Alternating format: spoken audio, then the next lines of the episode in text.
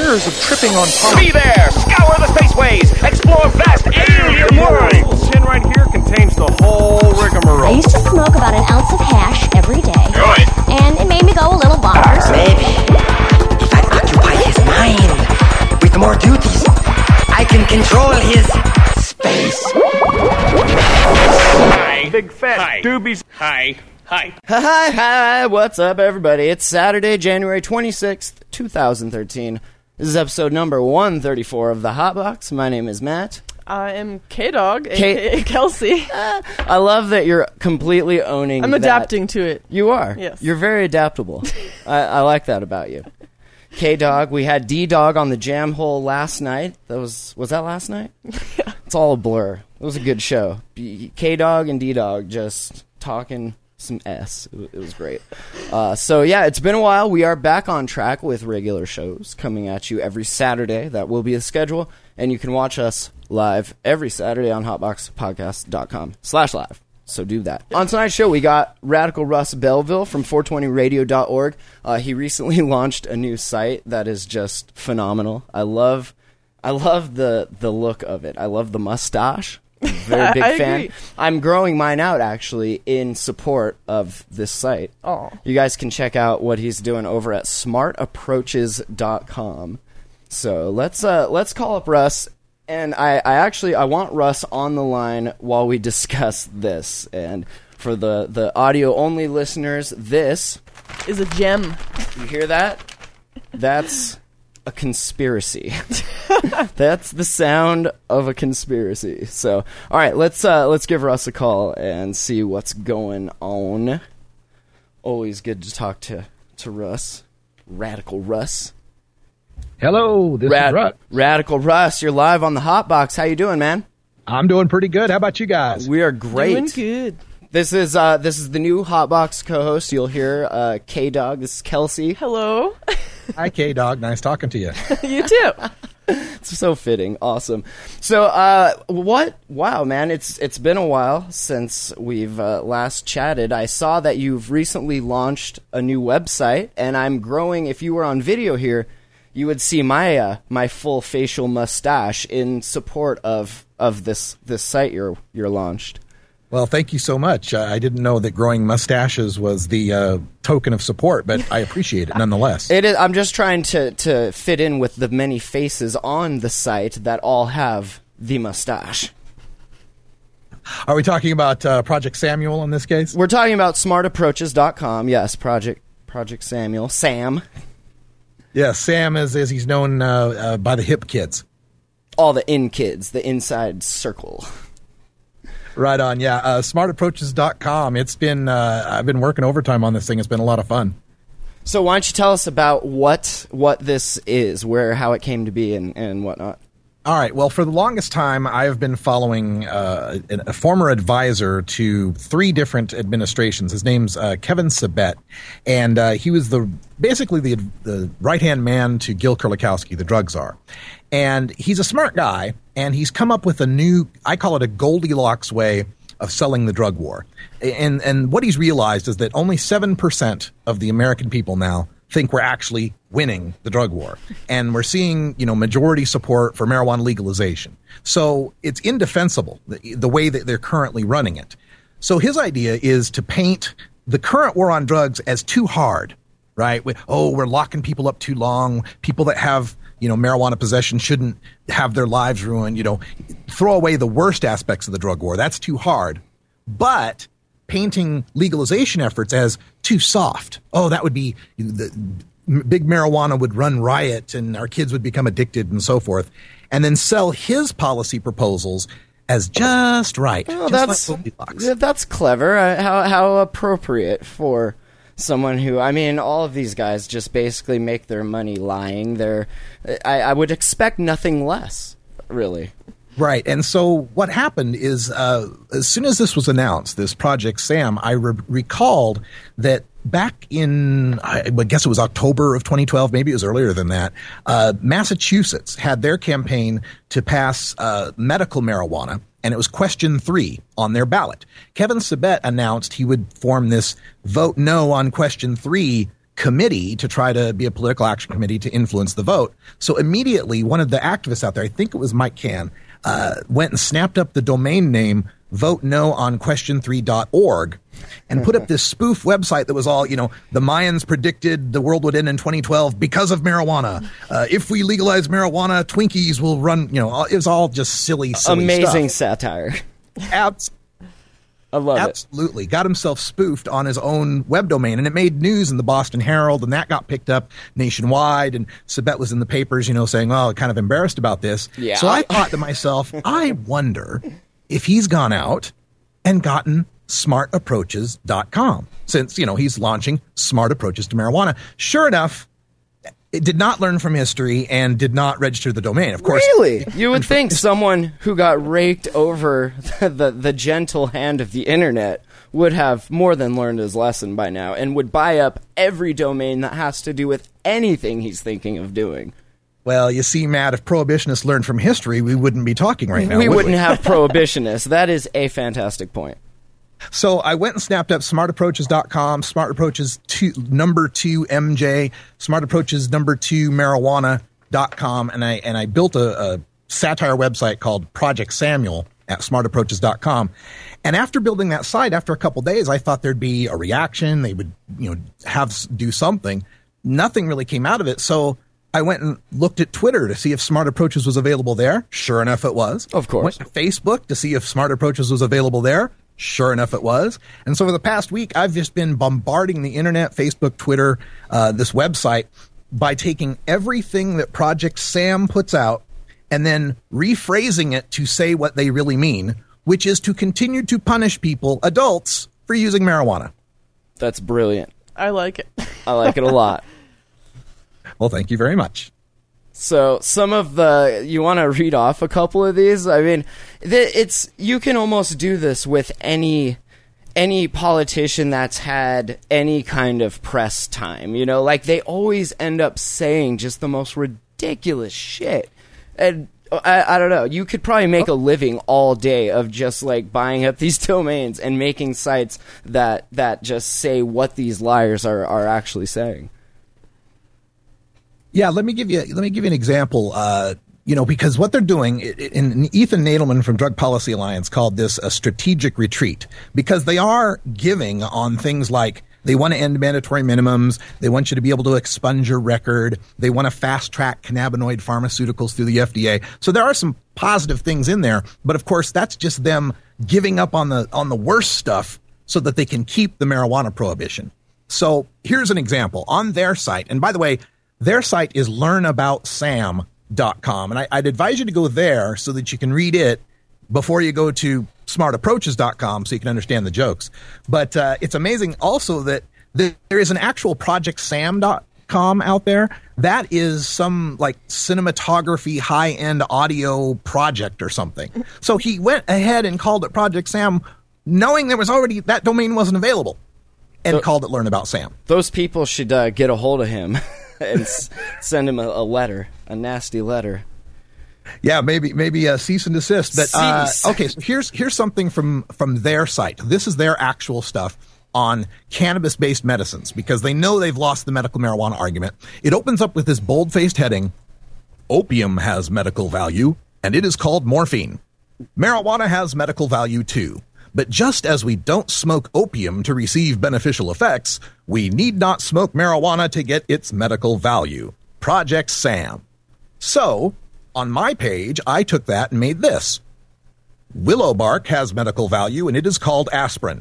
Marijuana has medical value too. And just as we should arrest people who grow willow bark to receive its beneficial effects, we should arrest those who grow marijuana to get its medical value. Project Samuel. That is beautifully put. Well, well said. Indeed. I I want to write for this.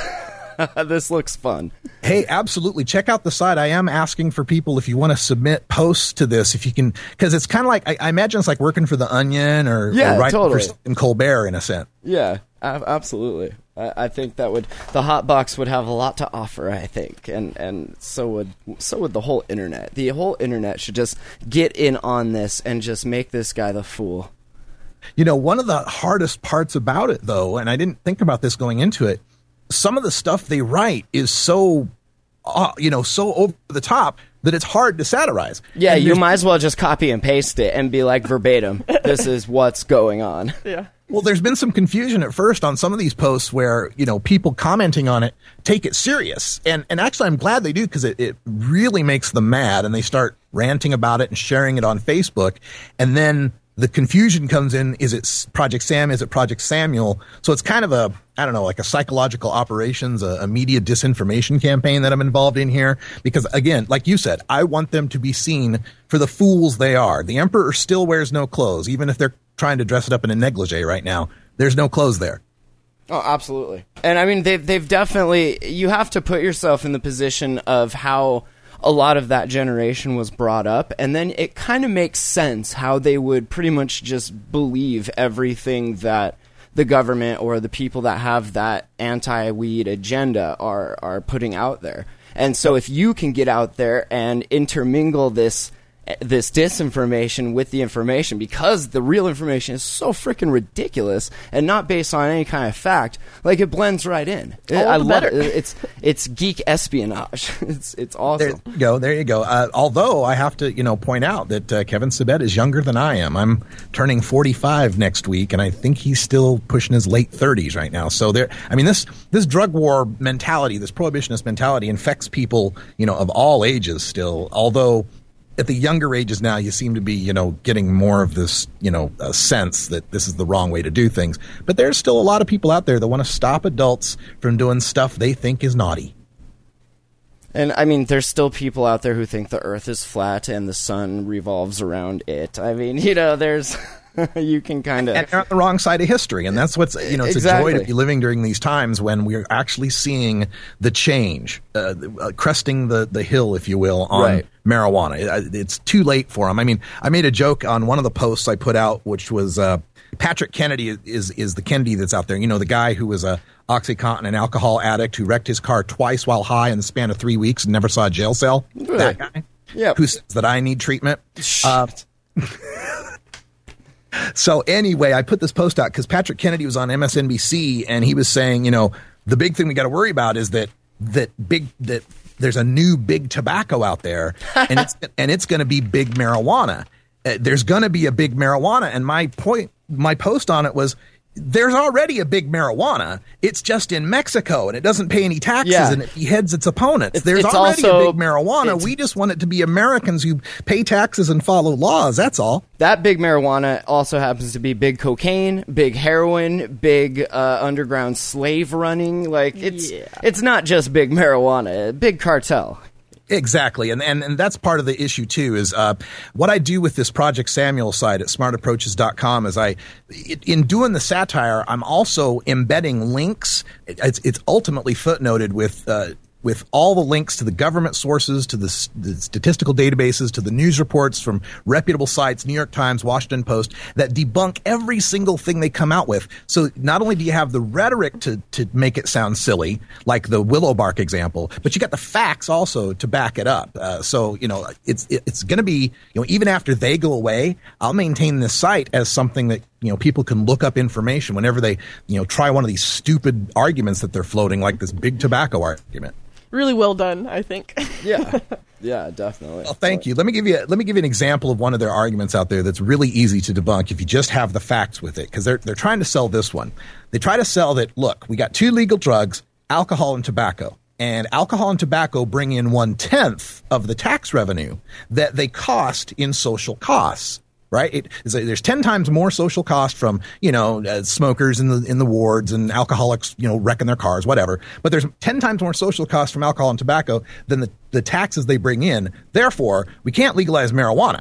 Well, the way you shoot that down is number one. Alcohol and tobacco are toxic and addictive. Of course, there's more social cost for them. Number two, we bring in zero tax money on marijuana right now and spend seven billion trying to stop it futilely. Why not bring in some tax revenue and redirect that seven billion toward the crimes that might be caused you're so scared of from marijuana?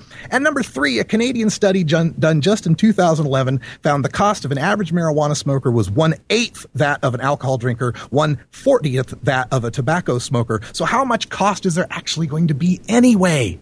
Yeah, and we've been saying that for years that if if you took you could tack on like a buck or two on every bag sold and you could fund the whole education system. Yeah. And not to mention how much of a decrease in the prison stuff would happen. I mean there's there are so much money that is untapped there that could be refocused to bettering society and not you know, bringing us flinging forward into the apocalypse here that we're going to all cause it's it's amazing that they're fighting it so so much. I mean, that just goes to show you how much money is really in this for the opposition. Like it is in their very best interest to to fight this tooth and nail until they're dead, basically. Well, absolutely, and and the way you know, sometimes when I'm you know doing my show or reading you know trading emails with people and they'll just express disbelief at these people. How could they do this? How can they not see it's evil and so forth?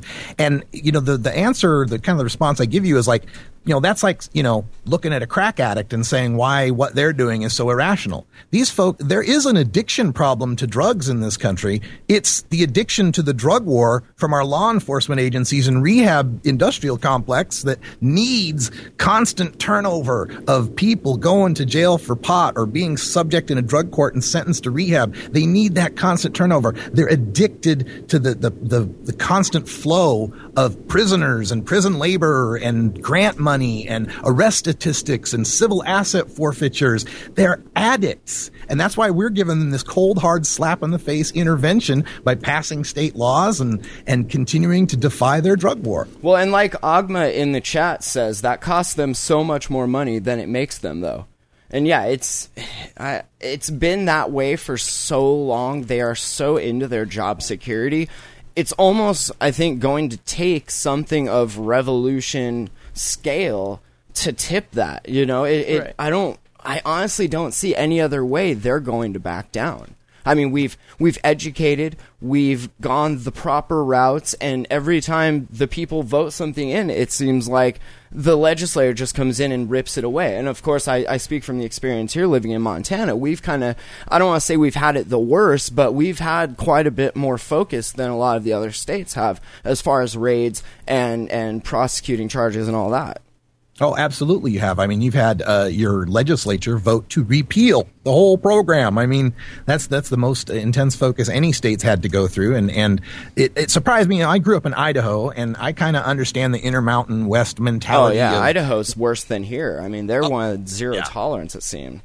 Oh yeah, absolutely zero tolerance. But but they always you know growing up, everybody always seemed to have this kind of libertarian Republican mentality. Leave me alone, let me on my land. Don't want government telling me what to do. So it always surprises me when they make this huge exception for marijuana. Oh no no, with marijuana we can get right into your back, you know, into your records, and we're gonna b- bust your farms, Oh, and we're gonna sure. get into your personal We're gonna take all your shit. Yeah, exactly. It's So it's it's always surprising to me, and that's why you know I, I admire you guys doing the podcast out of out of Montana like this because this is how we win. I think I think these next four years, uh, up till 2016, are the turning point, the important part of our battle to win legalization.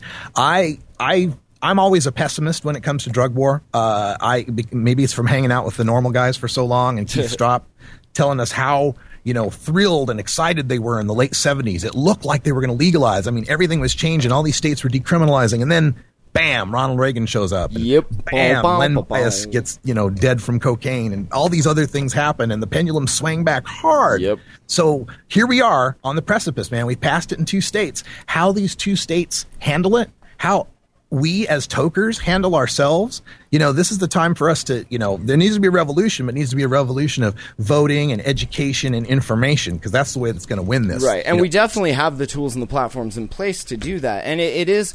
You said uh, you mentioned Reagan. It it kind of went from from like a, a individual family type of thing to a running platform. It was like the war on drugs is the guy that I'm going to vote for. You know, it it turned into this huge thing eh, almost overnight. And I mean, Nixon did a lot with burning those papers and studies that NIDA was doing. I mean, it's it's been happening, but it seemed like it really became focus and like a a, a platform to run on, like you know, abortion or something like that. And it's Well, Republicans did a, gr- a really good job in the 80s of demonizing the poor and Right. demonizing support of the poor. Traditionally, Democrats had been, you know, supporters of the poor and, uh, you know, opposed, you know, Help awful draconian things in respect to drug laws. I mean, Right. you know, uh, Jimmy Carter was ready to, you know, decriminalize up to an ounce at the federal level. In the mid 80s or so, with Tip O'Neill and the Democrats then, there was this pivot to, you know, the drug war became something that Democrats could use to look tough on crime. You know, and, and Right. the Republicans, you know, successfully painted them as weak, lily-livered, wouldn't punish criminals, and bam, here's drug laws, and next thing you know, you got Joe Biden creating the, the drug czar's office, and Tip O'Neill passing mandatory minimums, and Bill Clinton arresting more pot smokers at a greater rate than any president in history. So there's a lot of blame to go around. Yeah. All right. Well, I want to while we have you on the line, I, I while we're talking about all this kind of political stuff, I I have something that I got sent to uh, the Hotbox PO box, and you guys go to hotboxpodcast.com slash PO box, and you'll you'll see the address if you ever want to send us stuff. Uh, this it came from the Missoula County Detention Facility. And I'll just I'll, I'll preface this by saying I don't know what to make of it, so I kind of thought you'd be a good person to uh, discuss this with. Are you familiar with Montanans for Responsible Legislation? I don't know the group by name, no. Okay, they were a group up here that was fighting uh, during the time of the Senate committee hearings, or, or the, not the Senate, but the uh, what's that called? The legislative session that we had when they were discussing what to do about the medical marijuana law. Uh, so, uh, a guy named Doug Chyatte, and we've interviewed him before. If you go back and look at the Helena uh, medical marijuana conference and the Missoula uh, protest uh, from when the raids happened, he's in both of those. Uh, so he formed this group called Montanans for Responsible Legislation. And basically, what this is, and I mean, if you guys if you guys are watching live, and there is a copy of this in PDF up online. If you guys want it, I will uh, send it to you so you can read through it uh, on your own time. Because we're not going to cover all of this. I just want to throw it out there and kind of see what you think about it.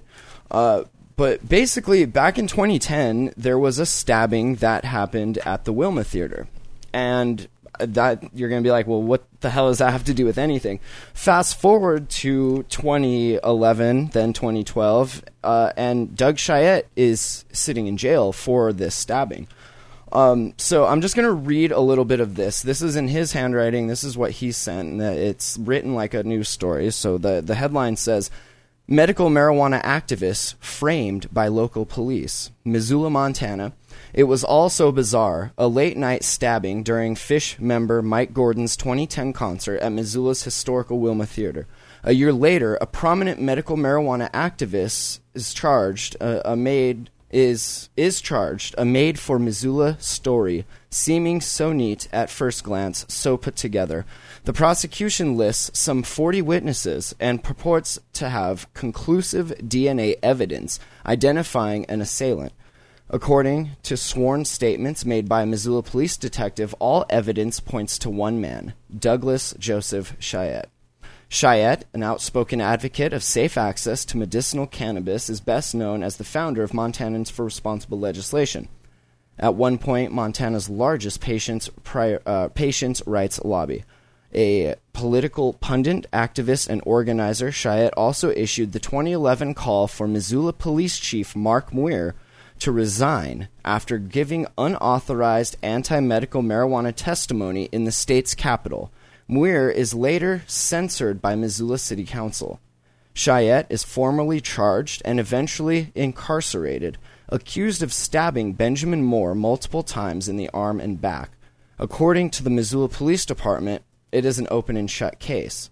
However, as time passes and the facts become clear, the case against Chyatte becomes much murkier. None of the state's so called witnesses actually witnessed the assault occur.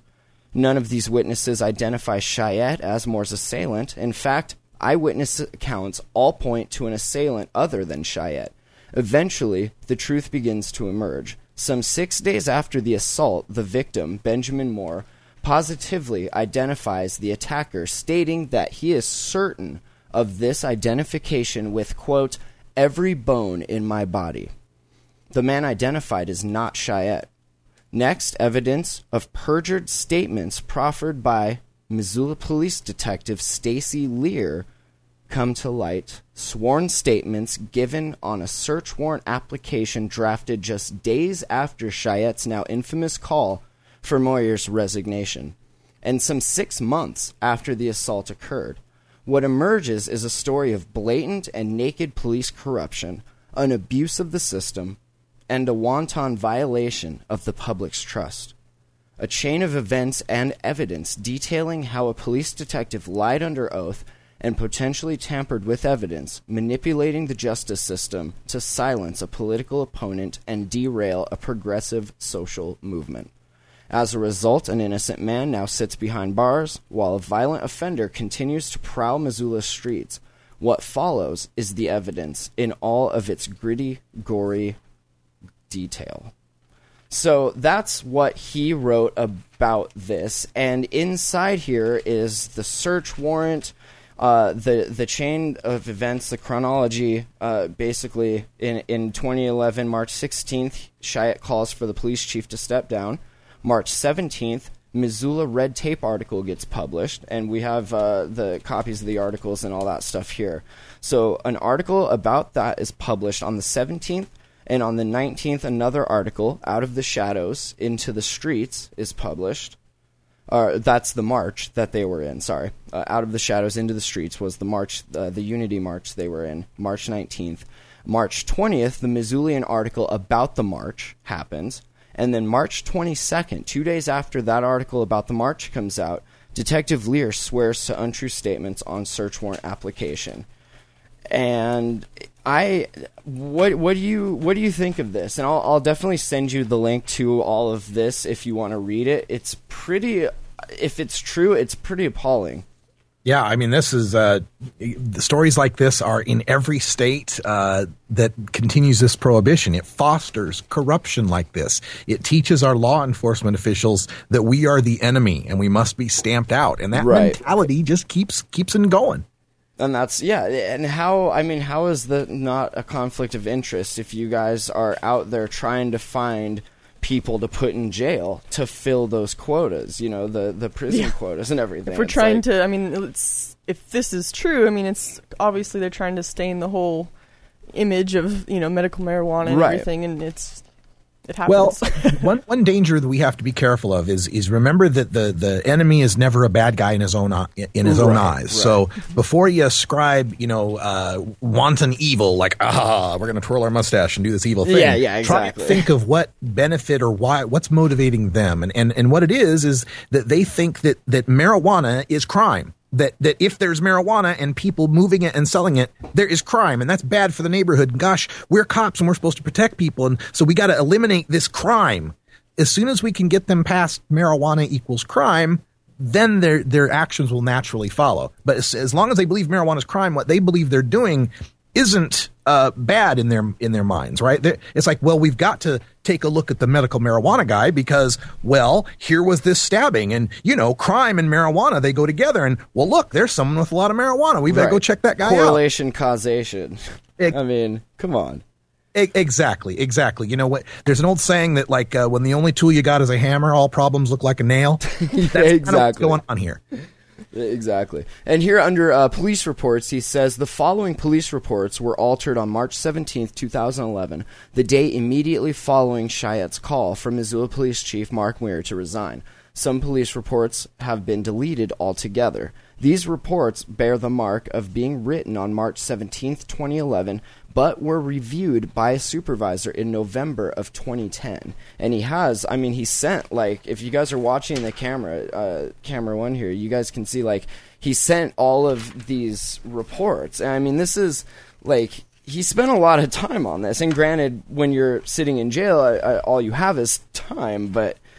I, I don't know, man. I, I feel like it's uh, odd. I'm curious why he sent it to us and not like had his lawyer take it to a real news station. Like I know he knows the show and everything, but I, I don't know. Am I supposed to get it to a news person or like what am I? What would you do with this, uh, Russ? If if you got I would like do this? what I could do, and that is, you know, to write it up as as best I could and publish it on all the outlets I have uh, uh, writing capability on. So yeah, if you want to forward me those links, I will get it Excellent. on Okay. Huffington Post, if at least if I can. And here, if you guys are watching, this is the uh, copy of the photo identification from the guy that was stabbed, Benjamin Moore. And it says here that I positively identify photo number five, if you see right there, and he checked the box, photo number five, as being the offender in this case. And if you look here, photo number five is not Doug Chyatte is over here, number three number five is right here. So he identified someone different uh, in in the the photo ID, and then there is another from another witness whose name is James Roof. And he says that he does not recognize the offender in the photo lineup. So he didn't pick Doug Chyatte, but he didn't pick the guy that the gentleman who was stabbed picked. So, I mean, I don't understand why after this these lineups like it didn't it wasn't dropped. Like Right. why did it continue? And then the next part here is the evidence. It says a knife is recovered at the crime scene. Chyatte's fingerprints are not on the knife. After obtaining a sample of Chyatte's DNA via a questionably acquired search warrant, the state purports to find a quote partial DNA profile consistent with Chyatte's in a quote complex mixture of at least three individuals. However, the crime lab reported the rest of the mixture is too complex to analyze. This hmm. quote partial DNA match is found on swab number 009.03-A a swab that is never cataloged, nor does it appear on any evidence inventory. Hmm. The first mention of this swab appears on a quote supplemental serology report, exclusive of any evidence manifest after the initial earlier serology report failed to find Chyatte's DNA on the recovered weapon. This errant, uncatalogued swab, with its partial match in a quote complex mixture of at least three individuals, is the only evidence the state claims to have linking Chyatte to Moore's assault. During Chyatte's trial, the serology technician from the state crime lab admits the lab is not equipped to process touch DNA. She is also unable to explain the origins of errant, free floating swab number 009.03. So, I mean, Russ, like, wow. Systemic cover-ups, and you know this is just obscene. And I, I, I'd, I'd kind of like to know what's going on with this guy's uh, counsel, with his attorneys. I mean, Yeah. are they follow? They got to have some sort of appeal going. You would think, right? And so uh, I don't want to keep you too long, but this is the last section, and it's called the jury. And this is what really blew me away. So check this out. In a move mirroring the trial of the Wilmington 10, the prosecution intentionally triggers a mistrial the first time Chyatte's case is brought before a jury. A second trial is held with a pool of, quote, randomly selected jurors comprised of relatives of law enforcement, a prosecuting attorney's husband, and a secretary from the county attorney's office. In spite of defense objections and evidence that Overholzer, an employee of the county attorney's office, had previously handled material salient to Chyatte's case, the judge refuses to uh, refuses to recuse questionable jurors. It is this second jury that returns a finding of guilty. And so in here, he has the questionnaire as to qualification of jury service. Cam one, you'll see there. Uh, this is James Bauer, who is Patricia Bauer, the attorney. Uh, that's that's his wife. And number two is Diane Overholzer. You see that right? Right, meow. Camera one. Uh, she is the deputy clerk of district court. Is that a conflict of interest, Russ? just just a little bit of a conflict of interest. There should be. Uh, yeah, this is I gotta, I, you gotta send me the links on this. I gotta get deep as into soon this as we're done with the this show. sounds awful. It's uh, it's zipped, passworded, encrypted, and I will send it to you. Fantastic, thank you. So, all right. Well, yeah, I just I, I wanted to, to see what you thought about it. I figured you would you have a good size outlet as do we, and I figured between the two of us we should be able to get it out there and so that people can look more into this. Because if it's true, uh, that's messed up. Yeah, That's it's definitely interesting. for real. That's so wrong, and that's corruption in our. I mean, we don't live there, but it's really close to where we live, and that's messed up. You know. Yeah, let's take a look at this, and uh, we'll get it out to as many outlets as we can. Yeah, definitely. And uh, where your show you want to mention uh, when you guys are doing shows and, and get the get the word out to the Hotbox listeners? Uh, we're uh, 420radio.org. Uh, we're on 24 hours, but my show is on live at uh, 4 o'clock Mountain Time, 4 o'clock to 6 o'clock Mountain Time, uh, five days a week. We're on every day. So we got the latest headlines, an interview, a rant, and a new tune every day. Very and live cool. call ins in the second hour. Oh, nice, very cool. And what what else you got on rotation there? You, you mentioned you, you're twenty four seven. What do you? uh, at, at nine o'clock Mountain Time each weekday, we have a different show on, a different live show. On Hmm. Mondays, it's a I do a blues, an old blues and jazz show, like Cab Calloway era kind of stuff, called Oh, nice. Viper Hour. On Tuesday, we have a women's talk show, a different view. On Wednesdays, we have uh, Irie. Uh, uh, uh, I'm sorry, the uh, Red Eyes Reggae Flashback, which is a reggae show. On Thursdays, Big Daddy Fink's Funky Roller Rink, which is a kind of a 70s funk soul disco show. And then on uh, Fridays, 8 or 9 to 11 Mountain, we have Herb Thrasher Flower Hour, which is metal and rock and jam band and punk uh, kind of music. Very cool. I'll have to. I just released a couple of uh, hip hop albums. I'll have to send you the links to them. You can uh, throw some of that in the rotation. Oh yeah, absolutely. Because on uh, every weekday we also have like kind of a different musical theme. You know, in between shows we have you know music that we'll play. Thursdays is our Groove and Thursday. We play all sorts of hip hop and rap and stuff. So yeah, Oh, yeah, very cool. put Get on there. Excellent. Right on, man. And then, uh, yeah, definitely everyone go check out smartapproaches.com. You do uh, amazing work, Russ. Definitely. Thank you very much. I appreciate the compliment. All right, man. And uh, yeah, I'll uh, once we're done with the uh, show here, I'll get that sent off to you, and we'll uh, work on writing up something. All right, thanks, uh, Kelsey. Thanks, Matt. Uh, Nice Hotbox talking to you. Podcast for having me on. Yep, very cool, Russ. We'll talk to you later. All right, Radical Russ Belville, 420radio.org. Definitely uh, check out his shows. Very cool stuff. His site cracks me up. That's Isn't great. that awesome? That's I've- pretty good. Yeah, Russ does good work. For I love the the counter Yeah, articles on everything. That's and great. especially if you uh, if you look at the real site and look, I mean, like he he was Yeah. spot on. Like these I just people looked at the are- real site, and when you Yeah. compare them, that's it's perfect. They're jokes. It's wonderful. These people are jokes. Yeah. Those jokes are running our country. Ask me Yeehaw. why shit's all fucked. Huh. All right. Uh, let's see. We. Okay, cool. We still got a little time. Uh, it is flu season, and I always notice, like, I got a pretty decent immune system. I mean, I don't want to toot my own horn or anything, but I, I rarely get sick. And when I do, I can always pinpoint the exact transfer of germs that got me sick. And you know what it is every time? Sharing pipes with people.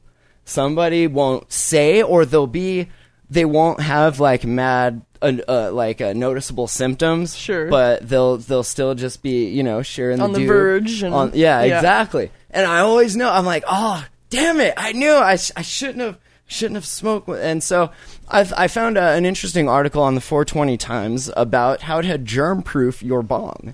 And this is, I mean, good for not only OCD people such as myself who just don't care for germs, uh, but you know, just general general upkeep. Uh, this is written by Joe Clare, uh, and this, I mean, he goes through a lot of like kind of I don't know stuff that we found obvious, like the isopropyl alcohol and salt trick. I mean, that's if you smoke weed and you own glass, you know about the isopropyl alcohol Yeah. trick or isopropyl salt and alcohol trick. And I mean, we've we've uh, run it through the One Oak here a couple times. I mean, it's it's still getting like you can see there, camera one. Uh, it gets a lot of it right here in this this area. But I'll tell you, you throw a little salt in there, a little ISO, and just shake it up. Oh, mwah, brand new. But granted, you're not going to want to ISO and salt your shit every time you're smoking weed with your friends. So, uh, I guess you could use wipes. What he says, uh, there's a cool site called 420science.com, and they carry a wide array of cleaning products, including a solution that helps keep resin from building up in the first place. That would be kind of interesting. I've never heard of uh, something like that. It's an interesting A solution idea. Yeah. to the problem. solution, get it? Uh, so they also have wipes uh, and an all natural smoke soap. Hmm? Hmm. Could you make a soak s- soak uh, smoke? Hi, words. I'm Matt. We met. A smoke soap. Could you make that? I have no idea what that means. Don't you make soap? I can produce soap. Yes. Yes. I have the means. we have the so. technology to produce our own soap. Yes. Very cool. I'm just that good. You are pretty good. Uh, so uh, there's also a ton of uh, household products that'll work. Like he says here in the article, the most popular, of course, being the rubbing alcohol and salt. Uh, and then he just kind of goes through like how how to give your pipe a thorough cleaning. And he like I used a Tupperware, which was a terrible idea. Tupperware with isopropyl and salt, and just shook the shit out of that. Yeah. He actually has a better idea saying, and I, I didn't boil it first. And I, I always hate boiling pipes because it. I've never it, boiled. It feels like it weakens the glass. I, I don't know. Maybe it's in my head, but it always seems like a pipe is going to break way more easy after you boil it. Well, any sort of temperature fluctuation in glass, even Pyrex is. And What I like to do is boil it and then drop it in ice cold water. Yeah. And it always seems to break. I don't. Uh, so he says you need as large Ziploc bag, salt, rubbing alcohol, boiling water, and some tongs. Unless you have a robot. I like using a bottle scrubber as well. What's that? It's what you clean baby bottles with. It's basically a it's a wire with a long brush, and it just fits right down the stem perfectly. Like a pipe cleaner. Yes, a giant pipe cleaner Nice. essentially. Uh, so he says, you know, boil the water, let uh, let the pipe drop the bowl in the boiling water, let it sit for like five minutes without it moving, and then you take your tongs, pick it up slightly by the stem while keeping it submerged in boiling water, and violently shake it back and forth without hitting the sides of the pan. Uh, you will see little pieces of resin coming out of it. You let that sit for about another five minutes. Then you grab the Ziploc, fill it up with uh, rubbing alcohol and salt, uh, put the bowl in there, and just shake it up. So I guess that would be a better idea than the Tupperware, so you're not like banging it around. Because I was Yeah, like less thrashing. violently banging the shit out of uh, out of the pipe. Uh, og, oh, uh, blah, blah. Ogma, Ogm, Ogma, Mike. Like that's weird. Ogmic, Ogmike. What's your Ogma Mic? fucking name, asshole? Ogma Mike. He says, I find if you soak, thank you. I find if you soak a pipe in warm water, then rinse it, it works fine. Uh, also, I like that as a good maintenance. I mean, just some yeah, every time I used to then. clean out that other glass, like if you used hot water, it seemed like more resin would fall out than Yeah. if you just ran regular water. Yeah.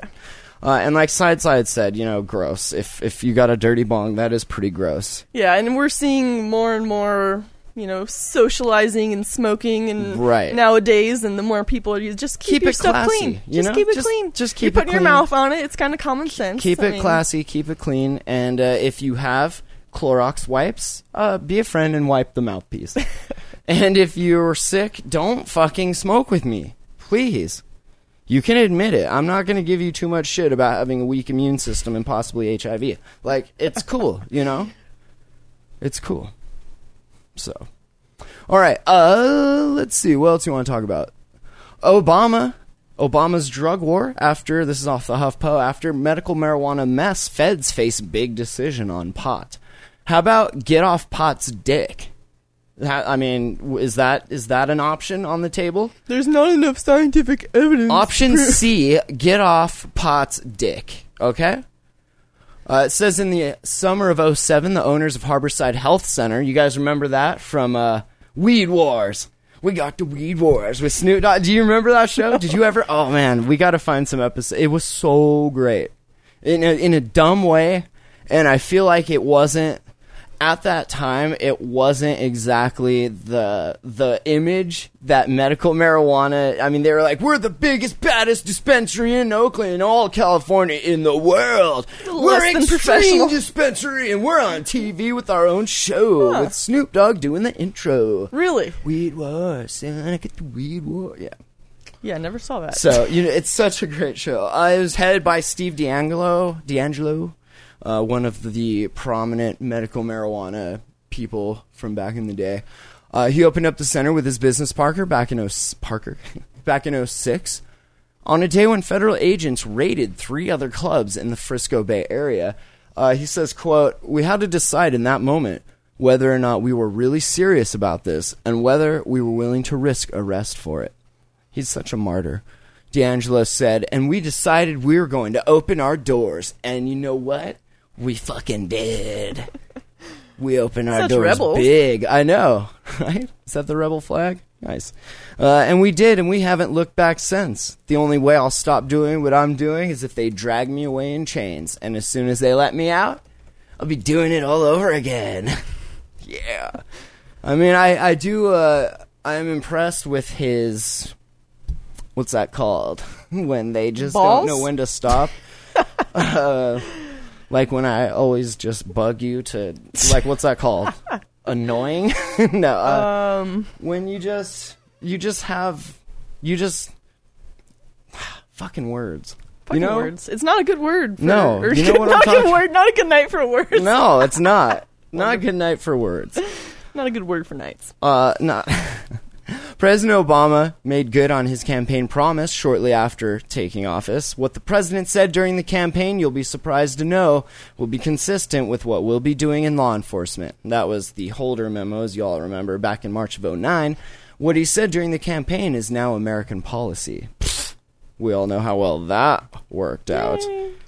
Uh, in October, the defense or the Department of Justice followed up with what became known as the Ogden Memo, a missive from Deputy Attorney General David Ogden telling federal law enforcers that they should not focus federal resources on individuals whose actions are in clear and unambiguous compliance with existing state laws providing for the medical use of marijuana. The key word being individuals. How did that work out? Ogma says uh, he only makes good on his promises that fuck everything up. Not like drone strike promises. right? This isn't like zero dark 30 promises. This is like, uh, this is like fingers crossed promise. This is like I'm a lawyer promise. Fucking liar. Uh, so Steph Sherer, the head of Americans for Safe Access, California-based medical marijuana group, was thrilled when she saw the Ogden memo. The group quickly put out a press release touting it. Quote, we were so beside ourselves in so many ways that we finally recognized by a government agency that our press release was victorious. As the government's great hand of God comes down to smite thee. Just Sm- kidding. Never mind. Haha. Sake! Oh, you opened up business? Thanks. we can't have you competing with our cartels. Get the fuck out of here. This is this is silly. Silliness. Uh, yeah, so they were victorious. What our nuance was, we said, great, we have an administration that will have a dialogue with us. This is a major step forward. But some members of the medical marijuana industry, however, took a less nuanced view. Instead, the reaction from cannabis industry people was okay, we're all in the clear. It's time to expand our businesses and bring in outside investors. Oops! Not such a smart idea after all. Oops. Was mm-hmm. never federally legal. Oops! you mean investors like over state lines? You know what that's called? Oops. Encouraged by the Ogden memo and DeAngelo's public assertions of his million dollar monthly revenue, medical pot shops flooded Montana, Washington, and other states. Legislators in 18 states, plus the District of Columbia, have now approved marijuana for medical purposes. 12, including D.C., have laws allowing dispensaries. Local officials in California's Mendocino County and in towns like Chico move forward with plans to regulate medical marijuana as well. Before 09, there were roughly 1,000 pot shops across the country. Today, there are 2,000 to 2,500. Which is like, wow, that's not very good growth. We should have like twenty five thousand. Yeah. You know, they should be. I want more pot shops than McDonald's. Can we do that? At least as many as Starbucks. I remember least. for about five minutes there, they were all over around town for just a couple minutes. Yep. And, then, what happened? Bam, bam, Raids. bam, bam. Raid! like we were just a bunch of fucking ants. But then again, like Ian liked to say, don't commit a crime while you're committing a crime. And some of those people may not have exactly been leading the most uh, honest, Yeah. straight line lives, you know? Right. There were You definitely some questionable establishments. You can't run guns and sell cocaine while you're open for business at your dispensary. Yeah. I'm just saying. Like, not a good idea. Uh, nobody can argue that the number of medical marijuana shops in California and Colorado didn't grow at an exponential rate directly because of this Ogden memo. Uh, that's former senior White House official who worked on drug policy says, and like other former and current members of the Obama administration, requested anonymity in order to speak about internal debates. So uh, they say the war was played out not just between federal authorities and the pot industry, but between competing factions within the federal government, as well as between local and state officials and the more aggressive federal prosecutors and drug warriors. As officials in Washington fought over whether and how to continue the war on pot, U.S. attorneys in the states helped beat back local efforts to regulate the medical marijuana industry, going so far as to threaten elected officials with jail. The willingness of elements within the Department of Justice, including its top prosecutors, to use their power in brazenly political ways is, in many ways, the untold story of Obama's first term approach to drug policy. But, hmm, the landscape has changed. Has it, though? Has it really? Has it? No, as the other article I was going to mention talks about, no, Okay. Well, let me let me finish this up, and then you can uh, present that one to us. Uh, federal authorities were determined to keep up the fight against pot legalization in any form, medical or recreational. Fighting that political battle often meant carrying out high-profile raids in the midst of legislative debates. In March 2011, agents swept through Montana, seizing property and arresting owners as part of a nationwide crackdown on medical marijuana. They timed the raids to coincide with the legislative debate. We were there, like, covering it when we used to cover stuff. Uh, d- during, uh, wait, what? Where am I? very, very professional words. Fuck. Uh, they timed the raids to coincide with the legislative debate and votes in the state legislature over the future of medical marijuana, using law enforcement to shift the debate in their favor. Which, eh, kind of like, is law enforcement your tool for political agenda? Yeah. Is that a, a slope uh, we wanna we wanna get going down? Because I think that's not a good idea. The raids led to images on the evening news of guns, drugs, and rock and roll. No, guns, drugs, and men in handcuffs. Totally not rock and roll. You're in handcuffs, it's not rock and roll. Uh, it imbued medical marijuana with a sense of criminality, even though it was legal under state law, and soured the political climate against it. Before the raids, state lawmakers had been debating two approaches repeal the voter passed medical marijuana law together, altogether, or create a system of state regulated and controlled dispensaries. Repeal or repeal with wrapping paper, as Yeah. Jimmy One used to like to say. And what ended up happening? Repeal with wrapping paper. You know what happened when we unwrapped the present? Fucking repeal. Yeah. Basically. I mean, yeah, God. But So- what's new, right? yeah, I know, I know. It's job security for us here at the Hot Box, I guess. We'll always have something to bitch about. I know, right? uh, the raids disabused Montanans of the notion that the federal government would allow states to regulate marijuana policy as they saw fit.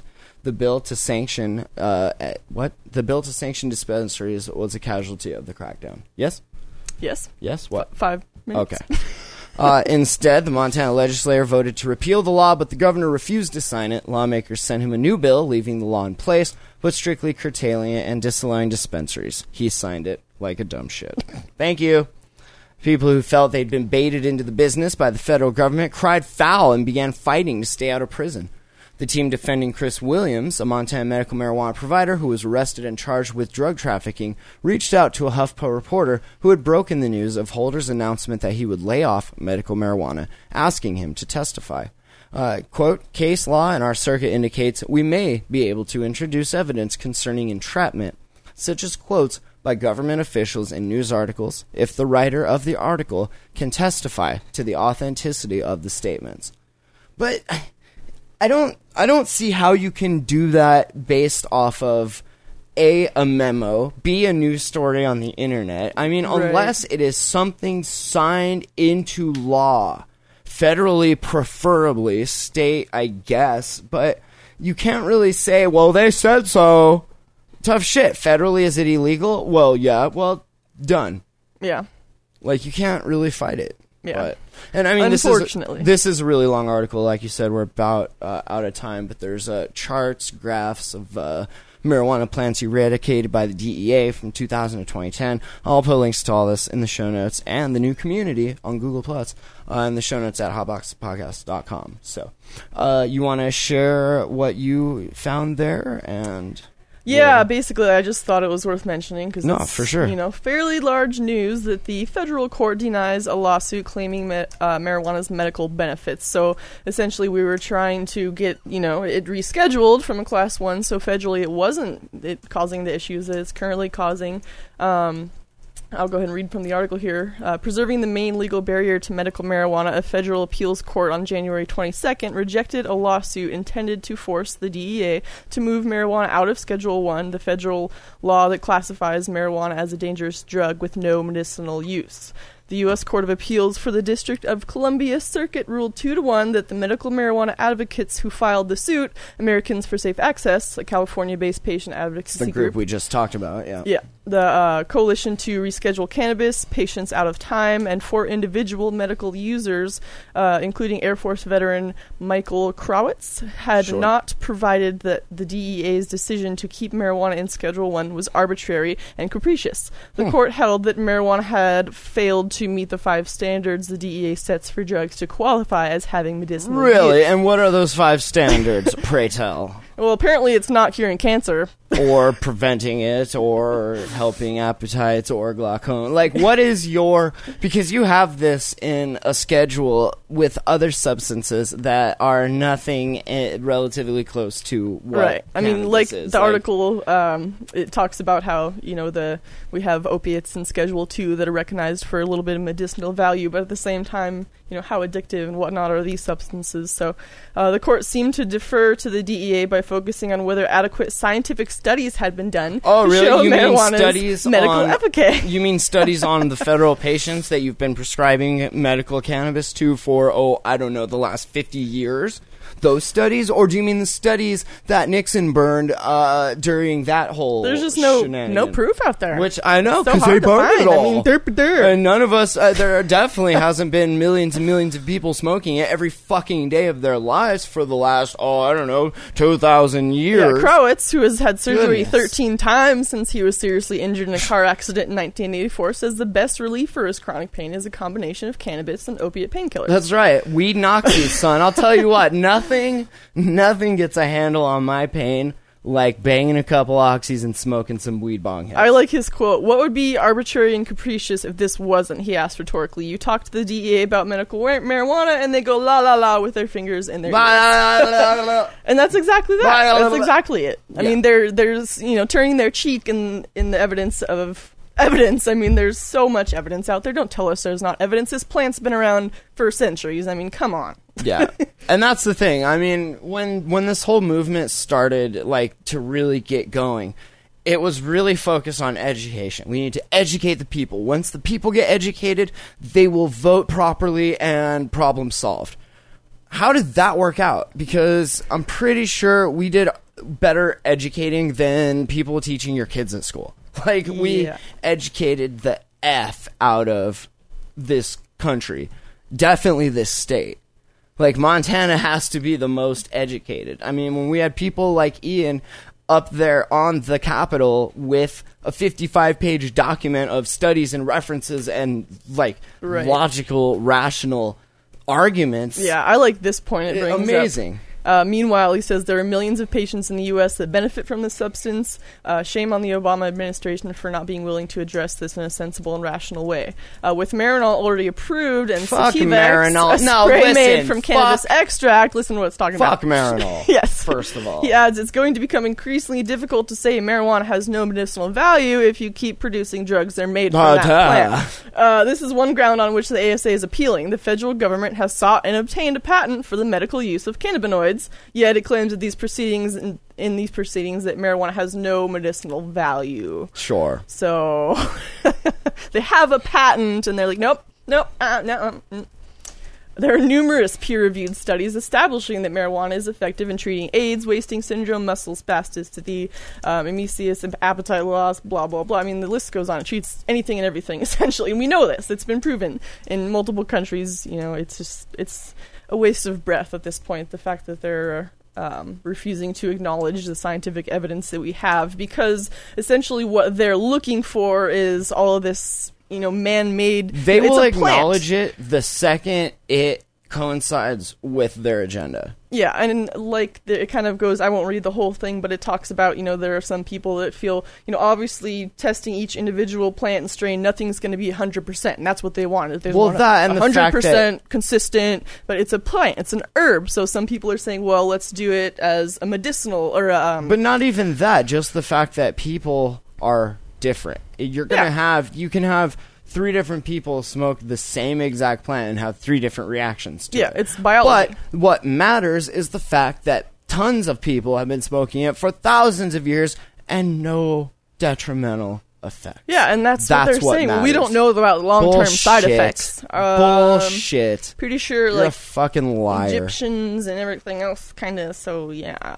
and and okay, so let's say hypothetically, all of a sudden, uh, there is long term negative side effects. You mean like smoking cigarettes? What schedule is that? Like drinking alcohol? What schedule is that? Like snorting oxys? What schedule? You know, like you have far worse things out on the market that are openly, overly, openly shoved down Yeah. people's throats, and that's Perfectly legal. Okay. right. So how It does just be- that work? it's gotten to the point where it's so desperately blatantly bullshit it's like everyone's It's just like are desperate. we I'm, everyone's i just feel like i'm in a dream i mean It's desperate, blatant. it blatant. makes bullshit. zero sense whatsoever and everyone's frustrated as fuck Yeah, absolutely. Do you blame them?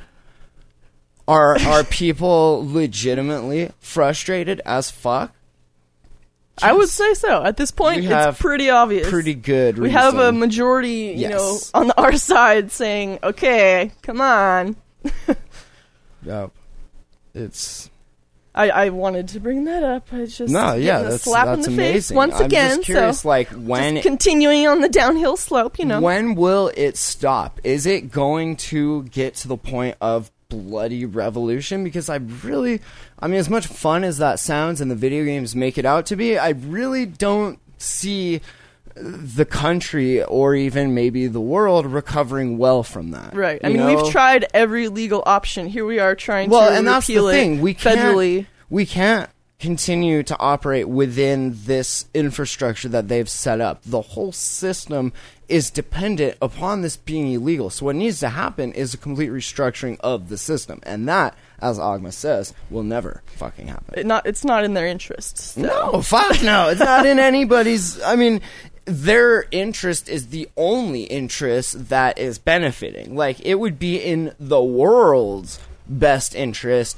if this never, if prohibition never existed. Yes, and I like how Ogma says we just need to continue to shove facts down people's throat because it is. You Yeah. know, we're just now starting to see And the then- turn where we have 51% of people on our side. You know, we need to get 60, 70, 80 Yeah. because there's only it's only going to last so long. It can only get to And such an extreme says, point. and when they're like, no, we need to be like, facts! Yeah. And it makes me wonder Facts! how this whole No. Court- Facts! it's that's what this No. whole appeal should have been like. I mean, Yeah. what were they saying? Facts! To, what, was, what was fuckers! their response in the face of all these Sorry. facts? Facts! They're like, nope, that I'm- I'm scientific study, it's nope, no. Facts! So I feel like a zombie, like, change.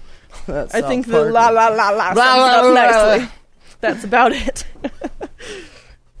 All right. Well, Is there anything else we uh, wanted to discuss this episode? I think that pretty much covers it.